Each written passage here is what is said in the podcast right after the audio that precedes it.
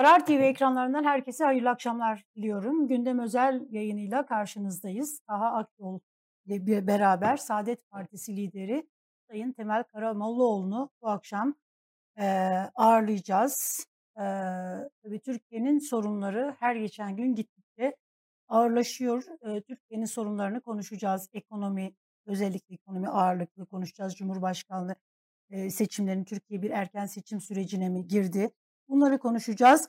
Ama e, biz Sayın Karamollaoğlu ile e, e, randevulaştığımızda henüz Cumhurbaşkanı Erdoğan'la e, bir görüşmesi söz konusu değildi.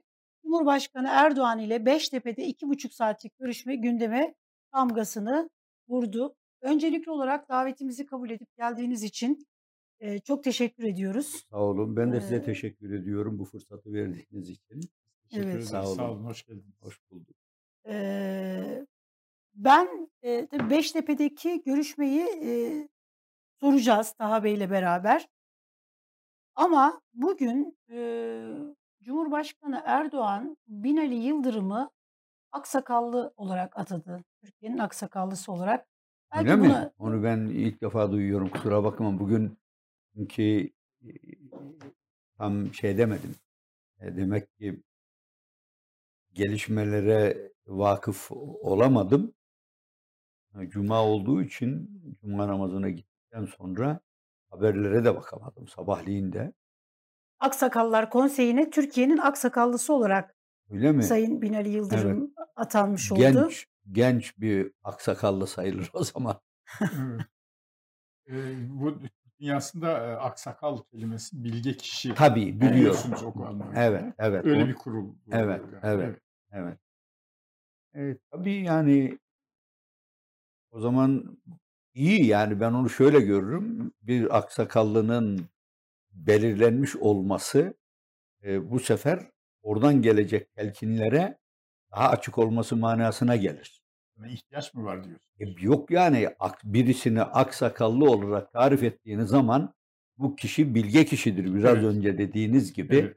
O zaman oradan gelecek telkinlere açık olması icap eder insanın. Yani o önemli bir e, bence adım sayılır. Çok önemli. Yerinde bir karar mıdır? E, Yani Şimdi yani ben Sayın Binali Yıldırım'la ilgili herhangi bir e, yorum yapmam doğru olmaz. Ama madem ki öyle bir e, vasıf onda görülmüş, o zaman Binali Yıldırım Bey'in üzerine çok büyük sorumluluklar düşüyor manasına gelir. Yani belki de tabii aksakallı olarak tarif ettikten sonra Sayın Erdoğan kendisinden sonra bu işi üstlenmek üzere onu mu e, gösteriyor şimdi? O da ayrı bir konu. O da mümkün tabii. Hem siz e, bu aksakal meselesini e, bir kişinin telkinlere, müzakereye açık olması çok önemlidir dediniz. Evet. Sayın Cumhurbaşkanı'nı bu ziyaretinizde telkine, müzakereye, e, hatasını görmeye müsait gördünüz mü?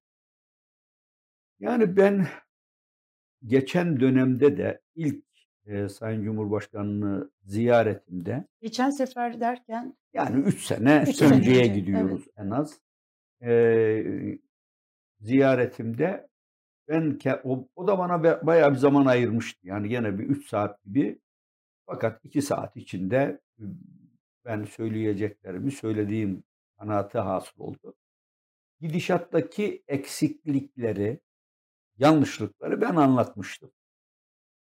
Ama kendisine de ya ben karşımdaki insanlığı e, hiçbir zaman rencide edecek bir ifade kullanmak istemem. Çünkü siz öyle bir ifade kullandığınız zaman o da gardını alır. Size karşı belli tavırları Evet. belir, e, sergiler. Aynı zamanda da sizin söylemek istediğinizi dikkate almaz. Alamaz. Evet. Duvar ördüler. Duvar örülür. Onun için ben öyle bir yola girmedim. Kendi görüşlerimi aktarıyorum dedim size. Onun için de tek tek bak şunlar, şunlar, şunlar, şunlar yanlış sene gidiyor. önceki bu. 3 sene önceki. Evet. Ve bu yanlışlıkları ben görüyorum. Siz diyorsanız ki yok ya yanlış görüyorsun bunlar doğru değil. O zaman benim size tavsiyem Mimar Sinan'ın yaptığını yapın. Çünkü çocuklar diyorlar ki Mimar Sinan cami inşa ettikten sonra bu minare eğri. Ama Mimar Sinan çocukların bu hadi affedersiniz lan siz de delikanlılar ne demekmiş minare eğri dost doğru minare dememiş. Vay canına farkına varmamışız. Getirin şuradan bir kemer. Atın şu minareye. Çekin bakayım. Çek çek. Doğruldu mu? Doğruldu. Tamam. Bırakın şimdi demiş. O zaman da siz vatandaşa nezdinde bir minareye, bu minareye bir kement atıp doğrulana kadar çekmek mecburiyetinde. Ki hak desin ki tamam şimdi doğruldu. Şimdi bu tabii benim buradaki kastım hakikaten insanlar farklı açılardan bir meseleye yaklaşınca benim eğri gördüğümü onlar doğru görebilirler. Yani başlangıçta e, konuya biz işte biraz hoşbeşten sonra genel olarak bir iki kelime konuştuktan sonra yani konu bu başkanlık sistemine geldiğinde ben bugünkü haliyle başkanlık sisteminin bu son görüşmeniz. Bu son görüşmemden söylüyorum. Bugünkü haliyle bu başkanlık sisteminin ülkenin problemlerine çözüm üretemeyeceğini çünkü bir kişi karar veriyor. Kim olursa olsun zaten oluyor. Başka birisi oluyor. Ve o layüsel hesaba çekilemez, sorgulanamaz. Ve bu ne demektir? Hata yapmaz. Manasına gelir sonunda. E kendisinde de böyle bir algı varsa hiçbir zaman sorgulanmak istemez. Ve Sayın Cumhurbaşkanı bu noktada bu en mükemmel sistem kanaati. Yani bugünkü başkanlık sistemi sorgulanamayan, hesap sorulamayan, denetlenemeyen, denetlenemeyen bir sistem bu şu anda en mükemmel sistem işte. Amerika'da da var, onun da aksaklıkları var. Fransa'da var yarı başkanlık, onun da aksaklıkları var ama bizim bu sistem en isabetli, en doğru sistem. Çünkü istikrarlı bu kanaate Peki yanlışla istikrar varsa bu konu işte üzerinde bir müzakere açılamıyor. Böyle oluyor. Bu müzakere açılamayınca da yanlış, yanlış olarak devam ediyor. Peki sizi dinlerken tahammüllü müydü? Tahammüllüydü. Benim söylediklerimi hiçbir reaksiyon göstermeden dinledi. Yeri geldiği zaman da kendisi bazı açıklamalar yaptı. Yani bu noktada sadece yani burada 50 artı 1 e, noktasında hata yaptıklarını kabulleniyorum. Dedi. O sözlerini hatırladığınız kadarıyla aynen nakleder misin? Yani burada yanlış karar verdik. 50 artı 1. Tam ben hafızam her zaman bu kadar güçlü aynen kelimesi kelimesine ha, şey demiyorum ama kendisinin ifadesi yani 50 artı 1 dememeliymişiz. Onu görüyorum dedi. O bir yani eksiklik. Bu kim çok alırsa o seçilsin. Evet. O tabii oraya geliyor. Öyle olması icap ederdi. 56 bir deyince kendi kendimizi daha farklı bir cenderenin içine bilerek sokmuş oluyoruz. Bu isabetli bir karar değildi. Bunu değiştirmeyi Tabii, düşünüyor mu hayır, peki? Ha, onu değiştirmeyi hani 50 artı 1 şöyle onu bilmem. Değiştirmeyi düşünüyorum demedi. Ama bunun yanlış olduğunu söylemek değiştirme imkanı varsa değiştirmeye giderim demektir. Ama o imkan anayasa değişikliğini gerektiriyor. Anayasa değişikliğine gidebilmek için de şartlar şu anda müsait değil. Sayın Cumhurbaşkanı götürebilir. Ama sadece bunun için bir anayasa değişikliğine gidilir mi? Gidilmez mi? E, onun getireceği ve götüreceği nelerdir? Orada evet. tabii bir şey söyleyemem. Efendim hukuki bakımdan e, başkanlık sisteminde yani bir kişinin halk tarafından seçileceği herhangi bir sistemde yüzde 50 artı birden vazgeçmek mümkün değildir hukuken gayrimeşru olur. Çünkü meclis yüzde yüzle seçiliyor. Onun için orada meclisin içinden bir grup çıktığı zaman 25-30 bakmıyorsunuz. Evet. Ama burada yüzde yüz meclisi seçen heyet bir kişiyi seçiyor. Orada yüzde evet. 50 artı bir olmaz şart. Ben size şunu soracağım. Evet. Ee, Sayın Bahçeli e, biliyorsunuz bir anayasa taslağı hazırladı. Orada Erdoğan'a da sundu biz bunu istiyoruz diye. Sayın Erdoğan'ın asla kabul etmeyeceği değişiklikler. Evet. Mesela Bahçeli diyor ki başkan yardımcısı olsun onu da halk seçsin.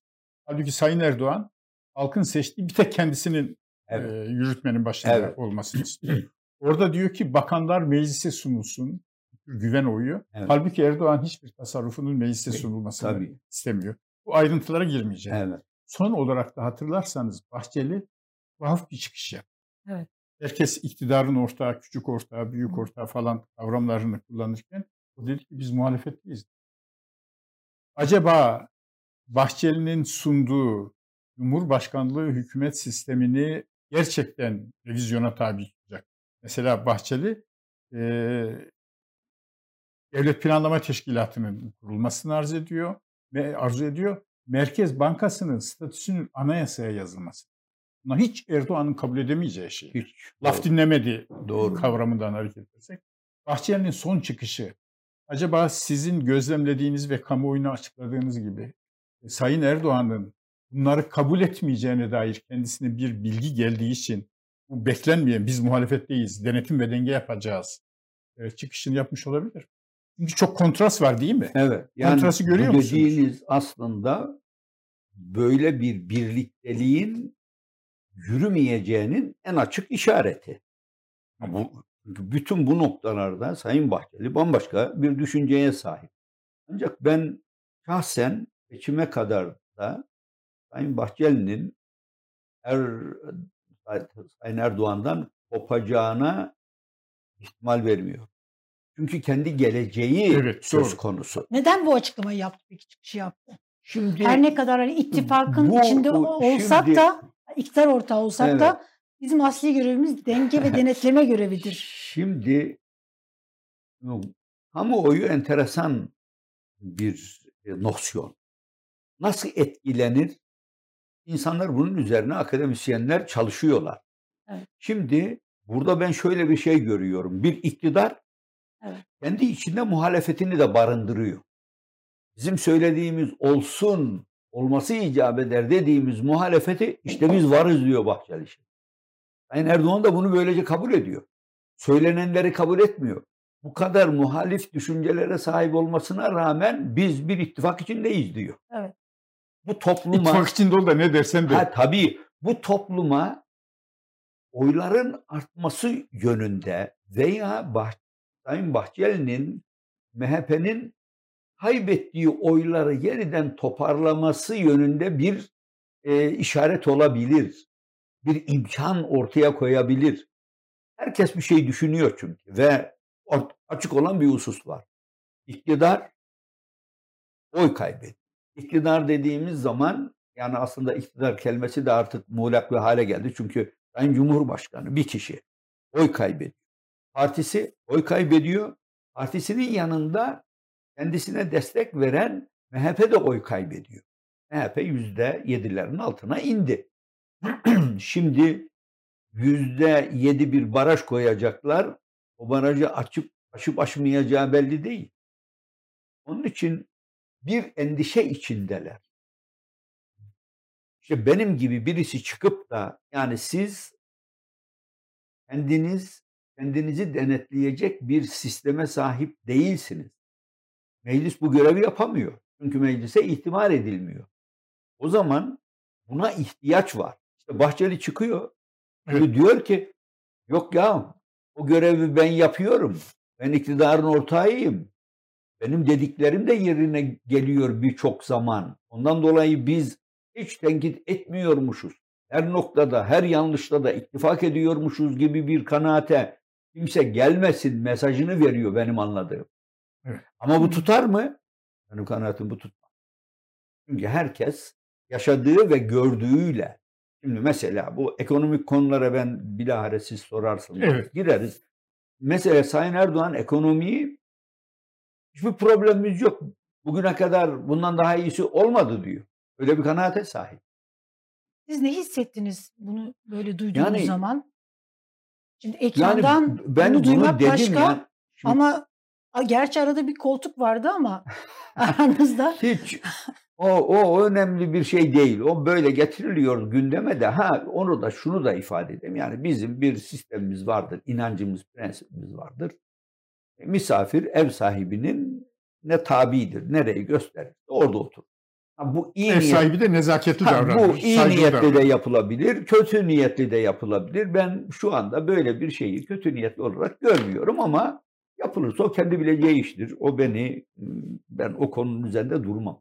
Yalnız burada ben kendisine de e, söylediğim zaman geçmişte de aynen o kemen tatıp düzeltilsin diye yani sizin içinizde size bütün prensiplerinize ters düşecek tarzda yanlışlarınızı ona göre yanlışlarınızı açıkça söyleyecek birileri lazım. Olmazsa insan şaşırır. Herkes hata eder. Şu anda böyle bir mekanizma gözükmüyor.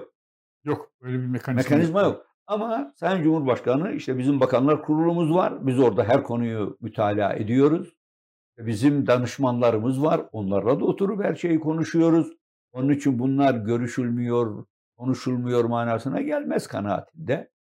Onun için de bizim söylediklerimiz nasıl ki biz e, AK Parti'yi ve Sayın Cumhurbaşkanı'nı belli bir perspektiften meseleleri mütalaa ediyor ve hiç yanlış görmüyor gibi görüyorsak Sayın Cumhurbaşkanı da benim söylediklerime bakıyor. O, sen sadece senin görmek istediklerini görüyorsun. Bunların hiçbirisi gerçekçi değil. İşte en çok tabii şu anda e, üzerinde durdukları husus aradan tabii 19 sene geçmiş. Birçok şeyle övünüyorlar. Ama 19 sene eğer Allah rahmet eylesin Erbakan Hoca gibi bir insan olsaydı bugün Türkiye hiç kimsenin tahmin edemeyeceği ya işte şu motoru da bulsaydık, tankı da yürütecektik, şunu da olsaydı bunu yapacaktık deme noktasının çok ötesine geçmiş olur.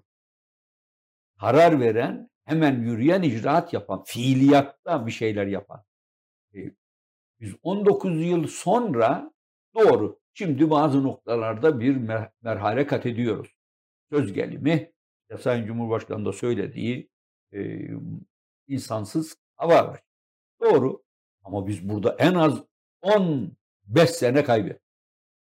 Bu işe 15 sene önce başlanabilirdi. 15 sene önce Erbakan Hoca İslam aleminden gelen ilim adamları, devlet adamlarının katıldığı toplantılarda mutlaka bunları davet eder bu arkadaşları bir briefing verdirirdi. Bak neler var.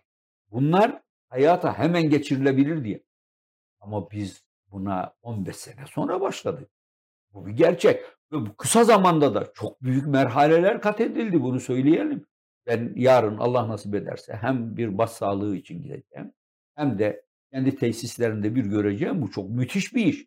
Ama biz insansız hava araçlarında büyük bir mesafe kat ettik diye savunma sanayinde şimdi bizim Ruslara karşı, Amerikalılara karşı direnecek, onlardan daha güçlü bir noktada izlememiz mümkün değil.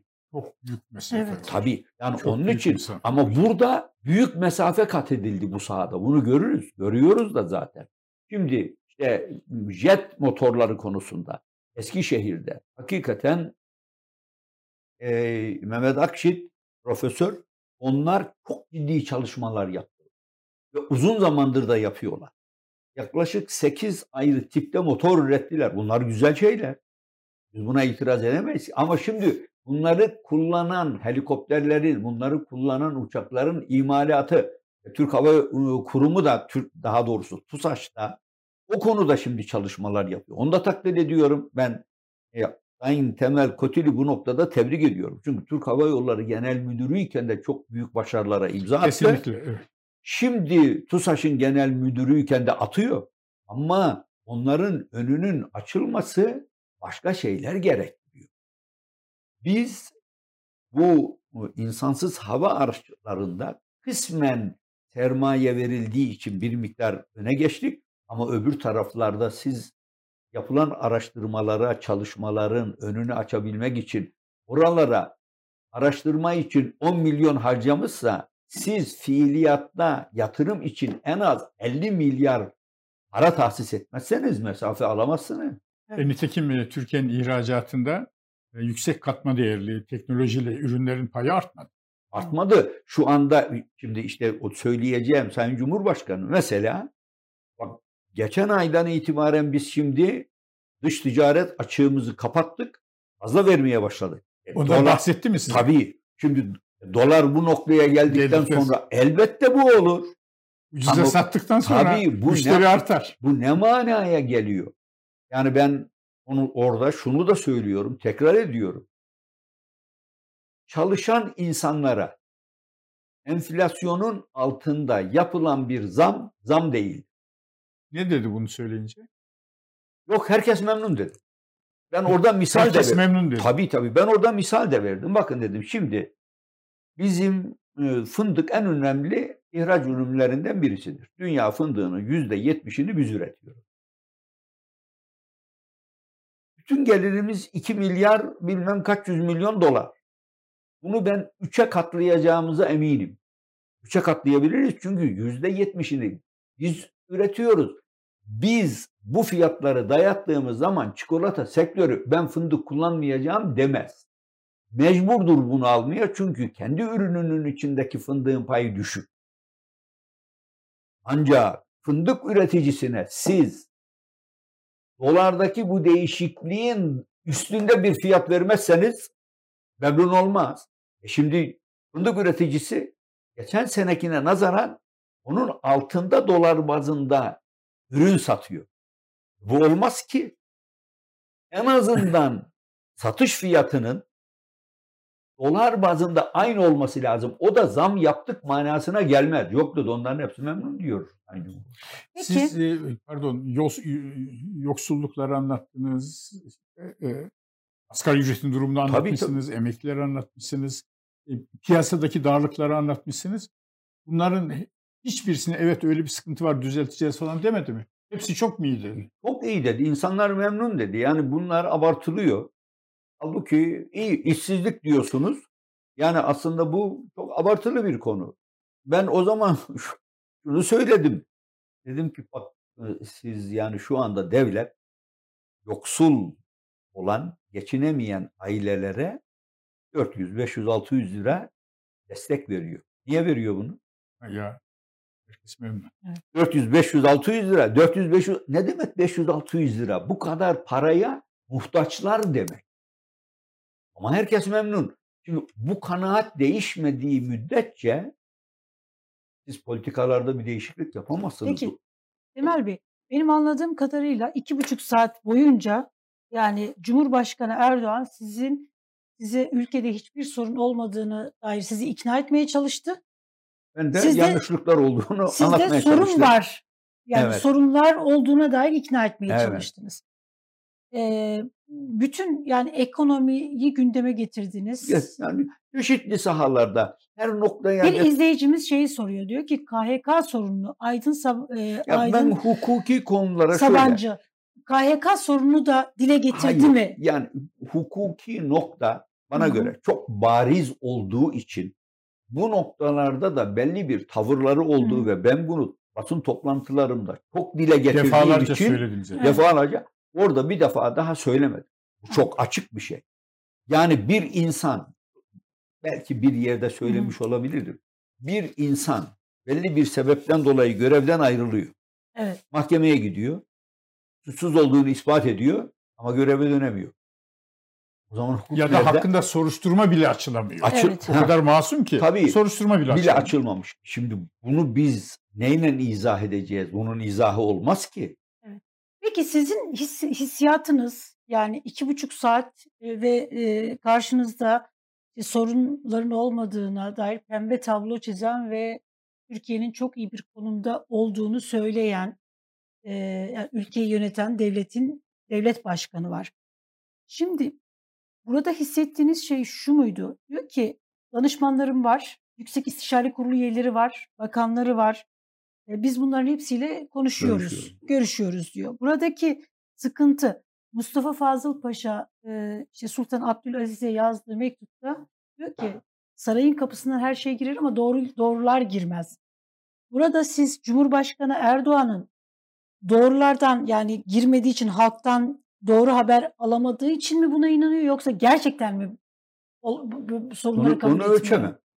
Yani şu Çünkü onu- şeyi söylüyorsunuz. Gerçeklikle bağını koparttığını tabii. gördüm. Ben- ama ben bunu söyledim ya. Yani Hı hı. size danışmanlarınız farklı fikirler veriyor anlaşılan. Yani sizin hoşunuza gitmeyecek fikirleri kimse veremiyor. O zaman siz doğruyu nasıl bulacaksınız ki? Ne dedi peki?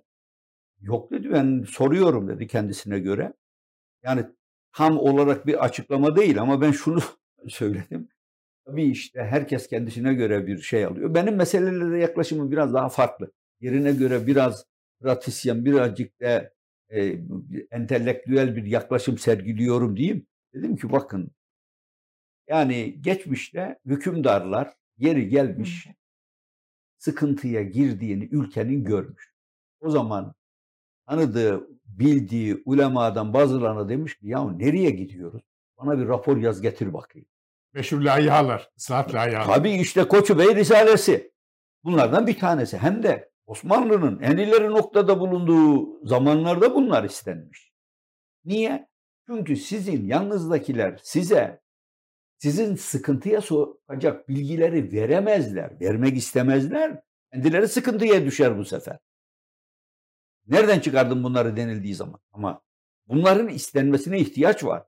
Ben daha da ileri gideyim dedim. Şimdi tabii hepsine bir cevabı olmazsa olmaz. Dedim ki bakın bunu hükümdarlar bu tip risaleleri istemişler. Ama İbni Haldun bir adım daha ileri gitmiş. Hükümdarlar istemeden kendisi bu konuları gündeme getirdi. Yani İbni Haldun sosyolojinin kurucusu. Öyledir, evet. Durkheim falan hikaye asırlarca sonra ortaya çıkan bir insan. Hikaye değil de asırlarca sonra evet. Asırlarca bana göre hikaye çünkü kurucusu sosyolojinin İbni Haldun. O muhakkak. Tabii on, o manada diyorum ben. Yoksa sonradan onlar da bir şeyler elbette eklemişler. Fakat İbni Haldun yani ülkeler nasıl çöker? Toplum nasıl dejenere olur? Nasıl zayıflar? Bunları ortaya koymuş. E, ben, ben onun için de İbn Haldun Üniversitesi'ni kurdum ya dedi. Yani Buna cevabı bu mu oldu? Tabii tabii yani şimdi orada bütün bu konular inceleniyor, tartışılıyor. Yani bir özgüveni var. Bunu söyleyeyim.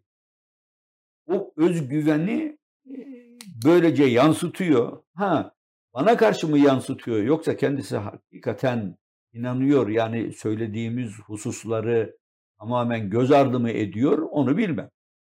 Ama özgüven dediniz bu özgüvende bu perspektifte bir buçuk sene sonra veya önümüzdeki sene yapılacak bir erken seçime kadar ekonomiyi toparlayabilir mi? Objektif ben, olarak. Ben toparlayamaz. Niye toparlayamaz?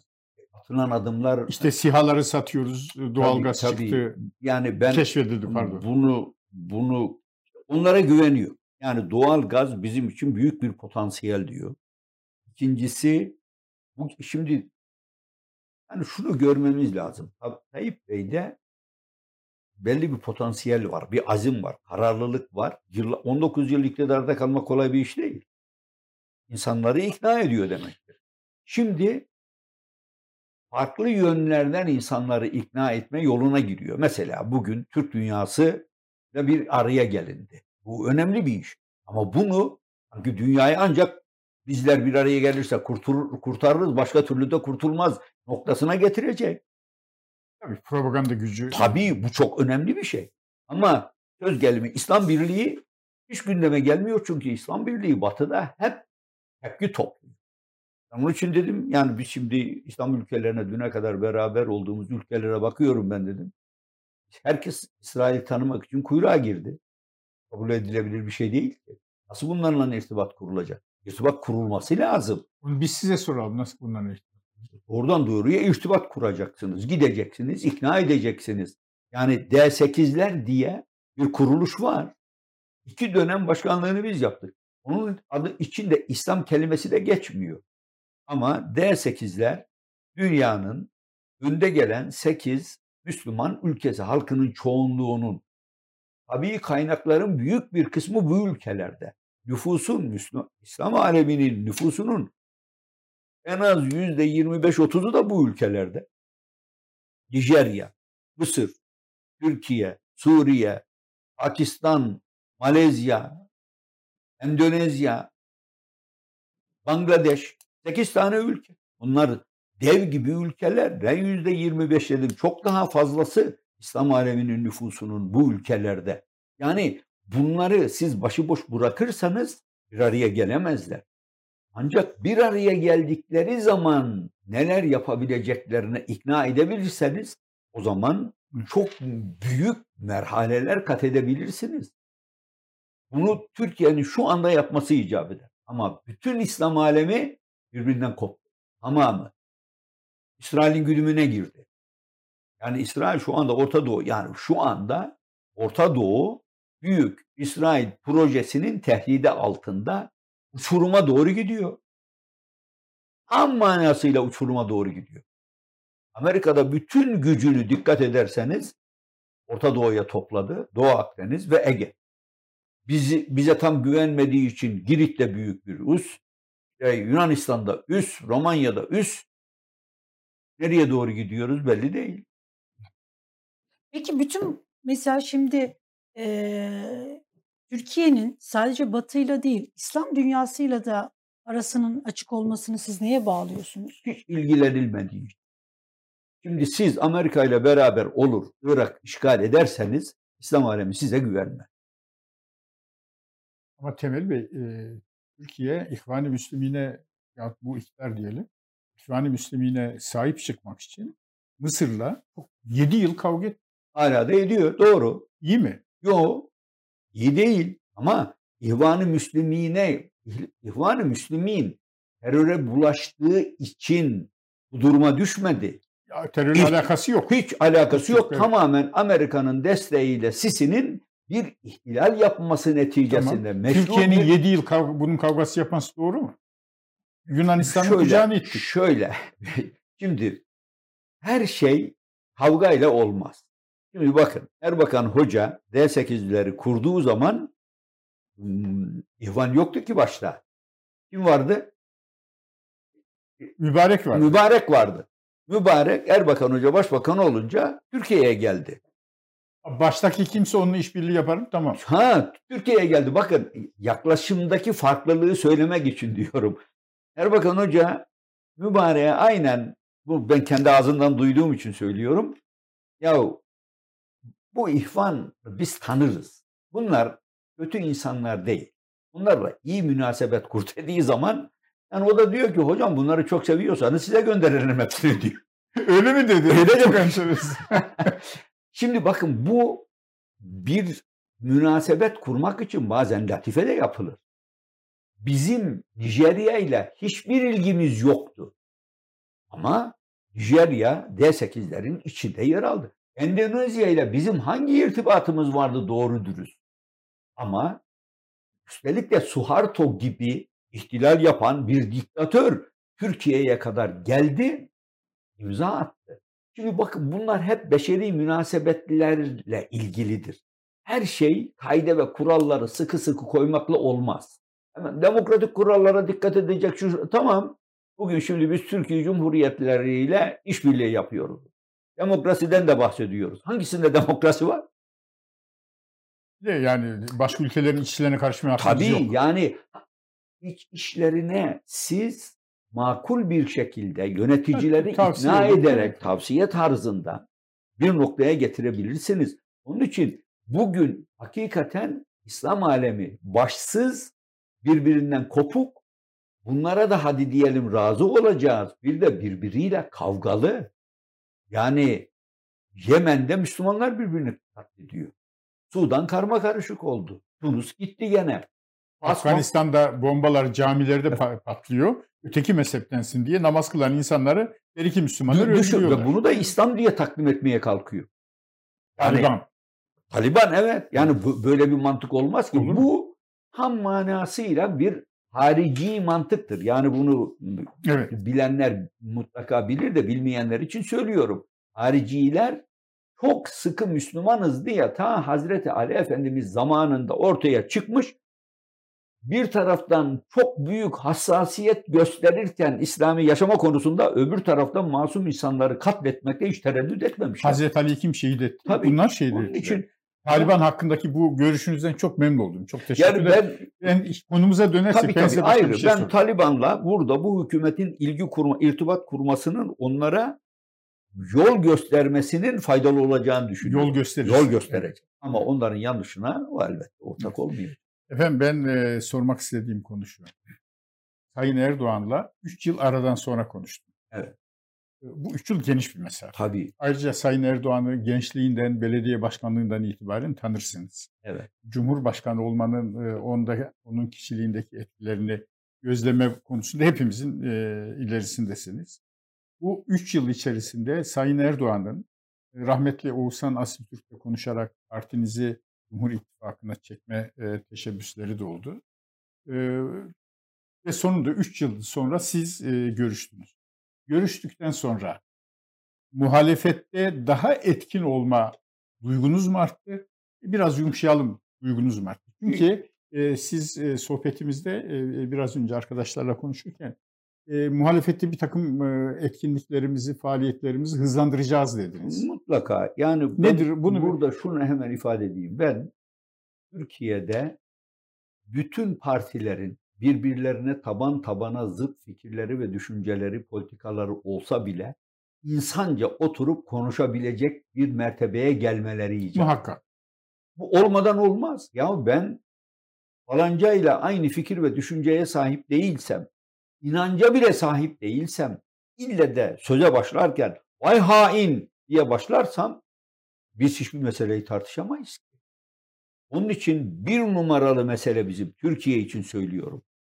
Elbette iktidarın kendi içinde, iktidarla muhalefet arasında ama muhalefetin de kendi içinde tutarlı bir ortam oluşturmaları gerek.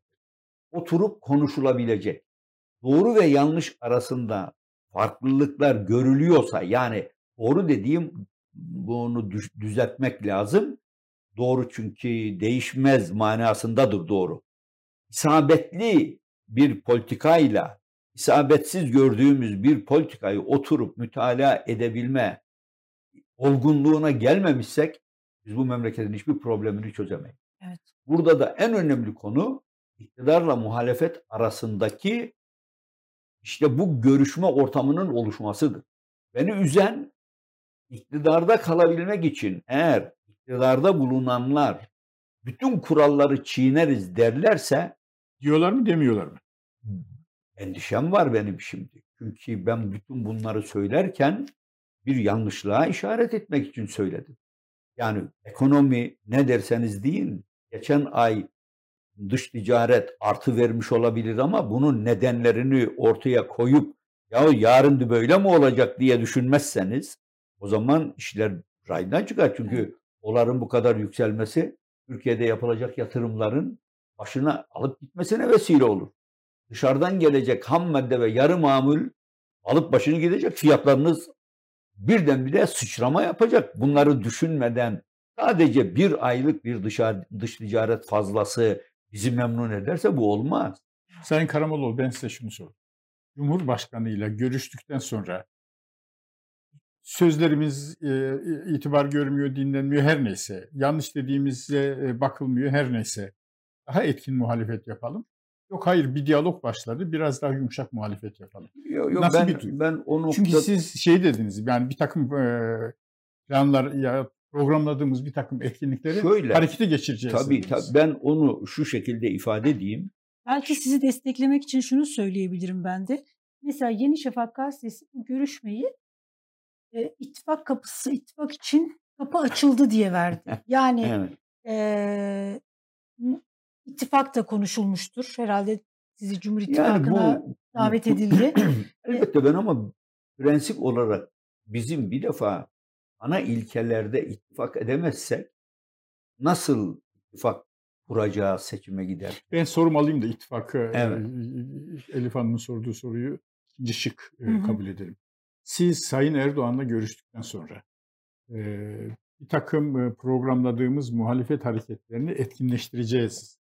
Mutlaka. Yani ben ne fark etti de bunu yapıyorsunuz? Ha. Şimdiye kadar dikkat ettiyseniz bugüne kadar ben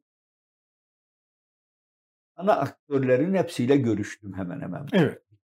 Şimdi ziyaret etmediğim benden ziyarete gele, gelen diğer siyasi partiler var. Belki taraftarları çok fazla değil ama Olsun, onlar evet. da var. İki, tekraren bazı noktalarda neler yapılabileceği konusunda bir takım fikirlerin ortaya atılmasına ihtiyaç var. Önce şunu bir defa bizim anlatmamız icap ediyor. Ben bunu görüyorum da. Bugünkü şartlar altında seçim ittifakı demek koalisyon demek değil. Bunu herkes böyle bilmeli. Çünkü ittifaklar yani şu anda seçim ittifakı MHP ile e, AK Parti yaptı. Ama sadece Cumhurbaşkanı'nın sözü geçiyor. Ortada bir koalisyon yok. Evet, onu da memnun edebilmek için Sayın Cumhurbaşkanı bir takım kararlarda ona da iltifat ediyor. Onun da sözünü dinleyebiliyor. Muhalefette de bunun daha iyi anlaşılmasına ihtiyaç var. Bir defa bir numaralı mesele bu. İttifaklar koalisyon değildir. Bu Ben şu soruyu şimdi anladım ben tabii. cevabını alamadım. Alamadınız. Benim sorduğum sorunun Ben şöyle. Ben ben anladım soruyu. Birazcık Evet. daha böyle açmak istiyorum. Siz e, Erdoğan'la görüşme sonrasında e, daha etkin bir muhalefet yapmamız gerekiyor. Özetle böyle bir hissiyat. Yani ş- daha sizi et- sizi bu Hmm. motivasyona iten sebep neydi? Yani şu mu? Mesela diyorsunuz ya Sayın Erdoğan'ı gerçeklikle bağını kopmuş gördüm. Yani devletin başını gerçeklikle Şimdi- bağını kopmuş şimdi- görünce şimdi- şimdi- eyvah ülkeye Tabii, yazık. Tabii, tabii. şimdi siz beni burada oturalım. Benim zihnimden geçen politikalar nedir? Bunun hepsini ortaya dökün. Yok kusura bakma. Yani partilerde bu olmaz. Yani şimdi zihninizden geçen şöyle- bazı şeyleri şöyle- söylemeyeceksiniz. ben- evet. ya benim zihnimden geçen bir sürü konu var. Bunlar ciddi politikalar. Bunları siz ortaya dökerek giderseniz hiçbir netice alamazsınız. Ama gazeteci olarak Yok yok siz bunu sorarsınız da ben onun cevabını sizin istediğiniz gibi veremem. Yok Onu bizim istediğimiz gibi değil. Yani orada hani endişelendiğiniz için mi daha etkin Şimdi muhalefet tekrar yapmak? bakın ben tekrar bir defa daha söylediklerimi tekrar edeyim. Bugün Türkiye'de yaşanan Evet. sıkıntıları, Evet. bu ittifaklar konusundaki endişeleri bir defa izale etmek için bugünkü şartlar altında ittifaklar anayasanın bir gereği. seçim kanunun bir gereği. Seçim kanunun bir gereği aynı zamanda. Çünkü ittifak yapmazsanız hiçbir yere gidemezsiniz. Evet. Söz gelimi diyelim ki üç tane parti var. Üç parti yüzde üçer oy aldı. Seçime gitse hiçbir milletvekili çıkaramaz. Ama ittifak yaparsa Ama ittifak yaparsa otomatikman kendiliğinden ortada başka bir ortam oluşuyor. Hem milletvekili çıkarıyor hem de çıkaracağı milletvekilinin adedini artırıyor ve etkili olmaya başlıyor. O halde bunları dikkate alma mecburiyeti var. Onun için Tamam. diyor. Diyorum ki şu anda bazıları mesela işte e, Millet İttifakı'ndaki özellikle e, İyi Parti ve e, Cumhuriyet Halk Partisi bu seçim kanunlarında ve anayasada değişikliği yapmak için bir çalışma yapıyorlar. Katılır mısınız? Bize dediler. Katılırız dedim ben. Neden? Çünkü bu bu sistemin değişmesi zaten şu anda bugünkü düşünülen ittifakların tamamı bugünkü sistemin değişmesine ilişkin. Yapılan görüşmelerde bu. Cumhurbaşkanlığı sisteminin yerine nasıl bir sistem getirilmeli ki bu sistem hem endişe edilen tutarsızlıkları, dengesizlikleri, mesela işte hükümet boşluğunu doğurmadan parlamenter bir sisteme nasıl geçer? Bu birincisi bu. Bu bir koalisyon değil. Bu doğrudan doğruya seçme bu günkü şartlar altında daha iyi netice alabilmek, daha fazla milletvekili çıkarabilmek için seçime gitmenin yolu. Üçüncü ittifak söylentilerine nasıl bakıyorsunuz peki? Üçüncü ittifak dediğimizde aynı şekle gelir bu. Yani siz ittifak yaptığınız zaman şöyle diyelim. Eğer iki blok halinde seçime gidilse, Evet. iki blokta birbirine denk oy alsa, ne kadar milletvekili çıkarır? 300 civarında 600 milletvekilinin yarısına yakını bir iki az bir iki çok illerdeki don sistemine göre Evet. yarısından az çıkar. Yok işte aynı oyu alırlarsa diyorum ben. Evet. Yani aynı oyu aldıkları takdirde 300 birisi 300 de öbürü çıkar. Diyelim öyle Evet. farz edelim. evet. İllerdeki ufak tefek farklılıktan dolayı bu 298 olur, öbürü de 302 olur Evet. o kadar. Ama böyle gidileceğine öbür tarafta karşı taraf ikiye, üçe bölünse, Millet İttifakı. Millet İttifakı veya hangisi olursa olsun Hı hı. bölünse otomatikman Evet. yüzde elli olarak kendini koruyan parti öbüründen en az yüzde öbürlerinin toplamından 10, 15, 20 fazla milletvekili. Ben don sistem dediğim o evet. Büyük par, e, oy blokunu ödüllendiren bir sistem. Tabii tabii. Evet. Onun için yani bu sadece büyük oy m, şeyini değil. Siz bugünkü şartlarda bile bunu bu, bu tam don sistemi değil bu çünkü. Bu biraz daha farklı. Normalde herkes il, il bazında aldığı oya göre milletvekili çıkarıyor. İl bazında. Şeyin altında işte bilmem yüzde üçün altında olursa hiç çıkaramıyorsun demiyor. O da konacak işte yüzde yedi. Evet. Bundan dolayı bir baraj olarak gelebilir. Onun için bir araya gelmeden onu üstün üstesinden gelmek mümkün değil. Yani üçüncü ittifak doğru Yani- değil diyorsunuz bu bu Yani bağlam. olamaz. Olduğu takdirde böyle bir durum ortaya çıkar. Evet. Hı. Yani siz baştan diyorsunuz ki benim bir iddiam yok. Aynen. Ben kendi oyumu alayım, gerisi beni il- il- ilgilendirmez. Öyle bir şey yaptığınız takdirde o zaman siz zaten bir iddialı olamazsınız. Bir şey de yapamazsınız. Çok açık. Ha, bu fark çok büyür de yani 50-50 değil de 30-70 gibi olur. O zaman sen diyebilirsin 70 ile 2'ye bölünsün. Belki bir farklılık olur mu düşünülebilir. Buradan şunu anlıyorum ben. Siz e, seçimlerde beraber olduğunuz, dahil olduğunuz Millet İttifakı'nın bölünmesini, Millet İttifakı'ndan ayrı bir e, partiler kurulması. grubunun üçüncü bir ittifak kurmasını doğru bulmuyorsunuz. Yani o çok riskli bir iş diyor. Yani doğru bulmuyorsunuz. Yani işte bugün siyasette kullandığınız kelimeye göre o farklı yankı yapıyor. Peki. Ben onun için diyorum ki bu çok riskli bir yol. Bu yol şimdi Sayın Cumhurbaşkanı'nın yani yaptığı her işte kendine göre bir hikmet var. Sadece Sayın Kılıçdaroğlu'nu hedef aldı. Başka kimseye hedef almadı. Hı. Onun için de onunla irtibat kuran herkes ne halleri varsa görsün. Bak kimler kimlerle beraber. Ha. Evet. Şimdi bu mantığı işliyor. Bu mantık da toplumun bir kesiminde karşılık buluyor. Aman ha niye böyle olacak diye. Onun için ben bu yaklaşımı doğru bulmuyorum. Biz bu memleketin içinde tekraren söyledim. Bu memleketin içinde herkesle irtibat kurabilmeliyiz. Yani bunu kim nereye yorumlarsa yorum- yorumlasın. Ama ben Sayın Kılıçdaroğlu'nun kendi parti meclisine bir tane başörtülü hanımı almasını çok önemli görüyorum. Cumhuriyet Halk Parti ta- tarihinde böyle bir hadise olmamıştı. Kendisinin bir video çekip mecliste Sayın Ecevit zamanında burası devlete baş kaldırma yeri değildir deyip bizim başörtülü milletvekilimize yemin ettirmemesi biz bu CHP değiliz diyor. Yani bunu- Helalleşelim diyor. Helalleşelim, Evet, helalleşelim diyor. diyor. Bunların her biri e, bizim yaptığımız bütün partileri davet ettik. Kudüs'le ilgili mitinge gelip yani bizim arkadaşların yani çok açıkça söylüyorum. Bizim arkadaşların çoğu dediler ki ya Kılıçdaroğlu'nun yaptığı konuşmayı senin yapman icap eder dediler. Bu kadar keskin. Oo. Aynen böyle dediler. Rahmetli Erbakan'ı anma toplantısına geldi. Tabii.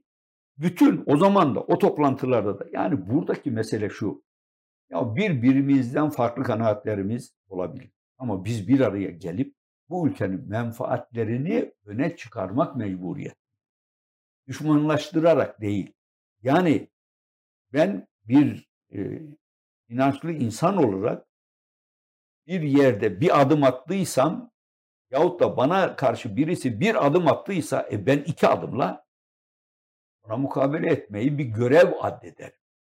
Sayın Karamollaoğlu, ben şunu madem ki hani konu buraya geldi, eee, şunu söylemek isterim. Eee, siz de çok büyük bir vatanseverlik eee, örneği gösterdiniz. Çünkü toplumlar eee, ebediyen yani bu kutuplaşma, bu rövanş e, tarihi bazen tarihte bırakmak gerekiyor. Yani işte örneğin tek parti üzerinden sürekli tek partinin acılarını, antidemokratik uygulamalarını hatırlatmak ve burada toplumdaki nefret duygusunu canlı tutmanın e, hiçbir ülkeye, hiçbir topluma faydası yok. Bunun üzerinden siyaset yapılmasında doğru bulmuyorum. Değişme imkanı da vermek gerekiyor. Yani Tabii. Siyasetçiler hata yapabilir, hatalı uygulamalar olabilir. E, siz e, çok böyle hani e, şimdi Millet İttifakı'nı konuşuyoruz ama 2017'de, 2018'de e, çok böyle hani riskli olduğu dönemde siz Kemal Kılıçdaroğlu'yla bir araya geldiniz. Yani bu iki toplum, iki toplumun iki kesimi normalleşirse Türkiye normalleşebilir. Bu da e, sizin açınızdan Önemli e, bir çok şey. önemli ve burada e, gerçekten çok kıymetli bir şeydi. Bunu ben en azından kendi adıma bunu e, söylemek isterim. Şimdi Kemal Kılıçdaroğlu e, muhafazakar kesimle yani dindar, mütedeyyin kesimle e, helalleşmemiz lazım diyor. Her baba Ve yiğit diyemez. her baba yiğit diyemez bunu. Bu çok önemli bir şey. Ee, bir öz eleştiri yapıyor. Zaman zaman şurada hata yaptık diyor. İşte Tuncay Özkan da çıktı bir şeyler söyledi. Ee, ben geçen biz Ahmet Davutoğlu'yla yaptığımız yayında Kemal Bey'in bu tavrını Ahmet Davutoğlu'na sordum. Sayın Mustafa Karalioğlu'nun yazmış olduğu yazıdan yola çıkarak. Çünkü Mustafa Karalioğlu Kemal Kılıçdaroğlu'nun yazısından sonra yani konuşmasından sonra belki hani seküler kesimle de bir helalleşme Dersi. Yani seküler kesimle de bir helalleşme gerekiyor. Şimdi Yani muhafazakarların Muhafazakar seküler kesimle ve muhafazakar helalleşmesi. dindar siyasetçilerin Evet. ben Ahmet Davutoğlu'na bunu bu soruyu yönelttim. Bu aynı soruyu size de e, yöneltmek isterim. Kemal Bey e, çok cesurca adımlar atıyor ve bu çok kıymetli. Ülkemiz açısından çok kıymetli. Siz de seküler, laik kesimle dindar kesimin kendi iç dünyasında, kendi içinde bir öz eleştiri yaparak helalleşmesi gerektiğini düşünüyor musunuz? Bu helalleşme mevzusuna nasıl bakıyorsunuz? Şimdi tabii Ahmet Taş getiren de bugün yazısında yazmış. yani. bu e, Kemal Kılıçdaroğlu'nun hani böyle bir helalleşme için gider mi diye evet. o da yazısında bahsediyor. Şimdi ben e, meseleye elbette bir yerde bir kişiye karşı onun Hmm. inancından, onun e, meşrebinden, mezhebinden dolayı bir hı. haksızlık yapılmışsa mutlaka helalleşmek gerek. Çünkü haksızlık yapılmışsa hı, siz o haksızlığı başka türlü önleyemezsiniz. hı, Ancak şu andaki sadece helalleşme değil. Şu anda hakikaten bunu ben yani bütün vebal onların altındadır e, demek için bunu söylemiyorum ama e, muhafazakar kesime hak eden zulmedildi. Yani daha fazla değil 20 sene önce 28 Şubat'ta 28 Şubat evet. biz bunu yaşadık. Evet. Hakikaten zulmedildi. Binlerce, on binlerce insan bu memlekette okuyamadı. Yurt dışına gitti. Şimdi biz bunları görünce hakikaten bunlarla bizim muhatap, muhataplarımızın e, helalleşme arzusunu duymaları bizi ziyadesiyle beni memnun ediyor. Ha, aynı benzer bir şey ben yapmış mıyım? Yapmışsam benim de helalleşmem gerekir. Ama ben bunu bu şekilde mütalaa etme yerine ya toplumda temel ilkeler ve prensipler var. Batı bile göstermelik de olsa bunu söylüyorum çünkü göstermelik her zaman göstermelik değil. Bazen samimi oluyor bu. Bu mefhumların öne çıkması icap eder. Ben bunu anlatmıştım. Yani bazı büyükelçiler geçmişte benden e, bir yemek yiyelim dediler. Ben de peki dedim işte bazı bizim kıstaslarımız var onlara uyarsanız diye. Onlara gidince Erbakan hocamızın daha önceden NATO Londra'da NATO büyükelçileri, eski komutanları vesaire onlara yaptığı bir konuşmadaki kullandığı ifadeleri kullandı. Sizinle bizim aramızdaki sıkıntı şu.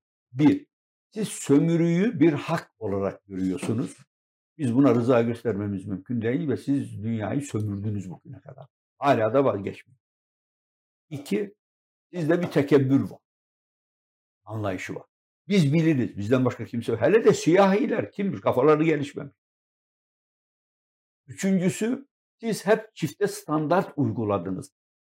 Yerine göre bu değişti. Ama biz Amerika'da bundan 50-60 sene önce beyazların siyahlarla aynı lokantada yemek yemediğini, aynı otelde kalamadığını, aynı otobüse binemediğini, aynı okula çocuklarını gönderemediğini biliyoruz. Bu bir vakıa. Ben şimdi bunu söylüyorum. Geçmişte kaldı. Ne geçmiş ya? 60 sene önce. Ben yaşadım o dönemi. Bir de maalesef Batılılar hep demokrasiden, fikir hürriyetinden bahsederler. Ama dikkat edin dünyada sadece diktatörleri destek. Niye Sisi'yi destekliyorlar? Niye Sisi'nin yaptığı zulmü görmüyorlar? Deriye giderseniz gidin. Her zaman diktatörleri desteklerler çünkü diktatörler vasıtasıyla emellerine ulaşırlar. Bunu hikaye diye söylemiyorum. Gık çıkmadı. Kimse de itiraz etmedi. Sadece Avrupa Birliği'nden gelen büyükelçi. O dedik ya siz bunları bir de bizim büyükelçileri toplasak onları anlatır mısınız diye. Dedim daha sonra. Memnun olmuş yani tasvip Tabii. etmiş. Vicdanlı bir adammış. Sadece o değil bakın. O toplantıya gelen bütün büyük elciler Türkiye'den ayrılırken veda etmek için geldiler. Onların yerine gelen büyük elçiler de gelip biz Türkiye'de göreve başladık dediler. Bu önemli bir şey. Demek ki etki ediyor. Çünkü ben onları rencide etmek için söylemedim. Bir vakayı dile getirdim. Şimdi bizim şu anda dünyada da memleketimizde de temel kriterler var. Bakın biz bunu söyleyince bu sadece bir siyaset yapıyor değil. Hepimiz neyi arzu ediyoruz? Memleketimizde, dünyada huzur olsun, barış. Huzur ve barış insanların inançlarına imkan vermekle, ille de saygı göstermek demem. Ama onlar kendi inançlarını terennüm etmeye ve yaşamaya hak sahibidir. Neyle sağlanır? Adaletle sağlanır. Bu üçü peş peşe gelir. Bu olmadan olmaz. Bu neyle tamamlanır? Aslında bu da güzel ahlakla tanımlanır. Peygamber Efendimiz yani ben atıfta her zaman bulunuyorum. Ben güzel ahlakı tamamlamak üzere gönderildim buyuruyor. Bu çok önemli bir şey. Güzel ahlakı tamamlamak üzere. Ahlak olmadan olmaz. Hatta bir hadis-i şerifte İslam güzel ahlaktır. Tabii. Aynen böyle. İslam güzel ahlaktır. Güzel ahlak. Tabii. Yani bakın bu söylediğimiz bizim inancımızın temeli. Ha devlet yönetimine gelince de bizim devlet yönetimi için üç tane şartımız var arkadaş. Bir, Türkiye'deki, dünyadaki problemleri çözmek istiyorsanız işi eline verecek. Siz ehil olmayan bir doktora hastanızı götürürseniz o hasta ölür. Arabanızı ehil olmayan bir ustaya teslim ederseniz o araba çalışmaz, tamir olmaz. Evet. İki, devlet yöneticileri şeffaf olmak mecburiyeti. Peki. Üçüncüsü de hesap görmeleri. Bunlar olmadan bir ülkede barış ve huzur olmaz. Ha diğer ekonomiydi, eğitimdi, sağlıklı, dış politikaydı. Onlar bundan sonra geldi. Bu dediğim temel prensipler uygulanmadan olmaz. Şu anda devletin en önemli meselesi şeffaf değil ki. Hesap soramıyor kimse. Hesap soran insan kimse hakaretle, kimisi bilmem neyle suçlanıyor. Bu sefer hesap sorduğu için ondan hesap soruyorlar, ceza görüyor. Şimdi bir izleyicimiz şunu soruyor Taha Bey. Diyor ki e, siz e, hani bu ö, şey e, laik seküler kesimle e, helalleşme konusuna cevap verdiniz. Bir e, yolcu isimli bir izleyicimiz diyor ki dindar kesim çok büyük yüz eleştiri yapması gerekiyor kendi içinde. En çok din zarar gördü. Telafi edilmeyecek e, şeyler yaşandı 19 yılda diyor. Buna buna buna ben katılır yani mısınız? şöyle diyelim. Üzülerek katılırım. Yani burada dünyanın her tarafından gelen arkadaşlara da benzer şeyleri söylüyorum. Bugün İslam aleminde bir kişinin başı sıkıntıya girse soluğu batıda alıyor. Başka bir Müslüman ülkeye git. Evet. Orada demokrasi, orada insan hakları, orada hukuk var diye gidiyor. Maalesef bizim kendi ülkelerimizde hukuk üstün değil. Hukukun üstün olmadığı yerde İslami bir idare var demek sadece laftan ibaret. Tamamen laftan ibaret. Taliban hakimiyeti laftan ibaret. Kim olursa olsun. Suud hakimiyeti Laftan- laftan ibaret. Evet. Lafla somutlaştırdığınız zaman adamlarla kavgaya gireriz. Ben bunu somutlaştırdım. Ancak olmadan olmaz. Yani temel prensipler adalet o adalet mülkün temeli. Adalet olmadan bir yerde siz ben burada inandığım gibi bir yönetim kuruyorum diyebilir misin? Diyemezsiniz ya. Şimdi Müslümanlar çok kendi kendine aldatıyor. Biz kendi kendimizi aldatıyoruz. Niye yeryüzünde kendini en çok aldatanlar Müslümanlar? Bir zaman bu böyle Uzak değilmiş. Doğu, Uzak Doğu ayağa kalktı. Şöyle. Uzak Doğu'da demokrasi var, 35 bin dolar milli gelir var. Güney Kore örneğinden geçmişte bahsediyorum. böyle değilmiş ama yanlış üstüne yanlışlar yapılmış. Biz e, kopmuşuz. Yani maalesef inancımızı tamamen bazı ibadetlere ve geleneklere hapsetmişiz. Halbuki Halbuki bizim toplumda barışın olabilmesi için temel ilkeler var. Adalet bunun temeli dedik ama arkasından hoşgörü var, arkasından yardımlaşma var, komşusunun derdiyle dertlenme var. Liyakat bu gene bizim inancımızın içindedir. Fikir, düşünce. Bakın herkes zanneder ki e, Batı bunu böyle işliyor. Maalesef Müslümanların tavrı da bundan dolayı ya İslam ülkelerinde fikir ve düşünce hürriyeti olmaz. Olur mu? Cenab-ı Hakk'a isyan edecek adam ben de ona rıza göstereyim.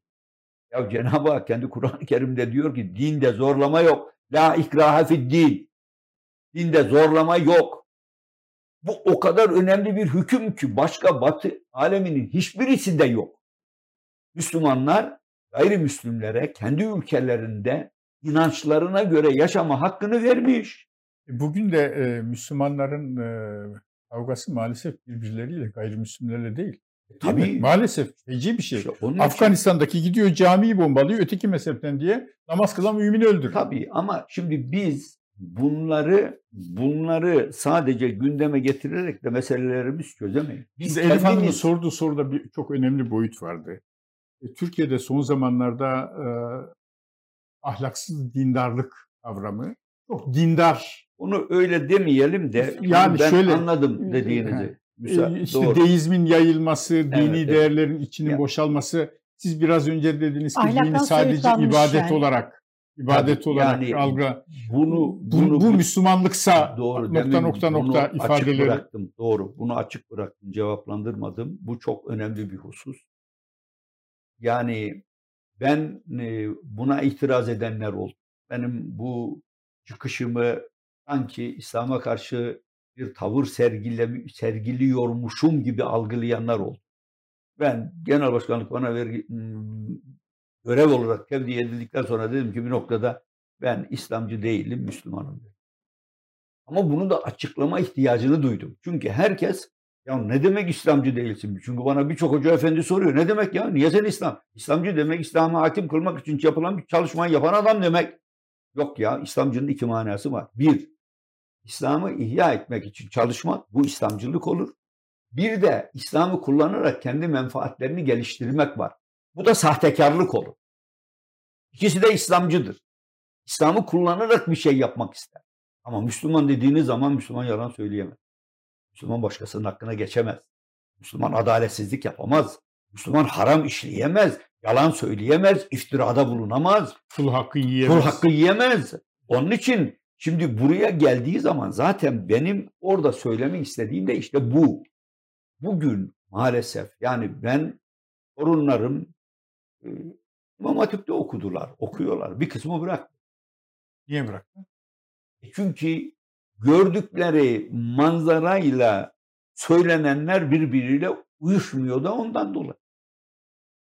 Yani çocuklar Allah muhafaza etsin bunu tabii sanki yaygınmış gibi söylemek doğru değil. Ama bir yerde uygulama farklı, söylem farklıysa siz adaletten bahseder, zulmederseniz insanlara o insan bu İslam'ın gereği mi? Allah muhafaza o zaman ben Müslüman değilim diyor.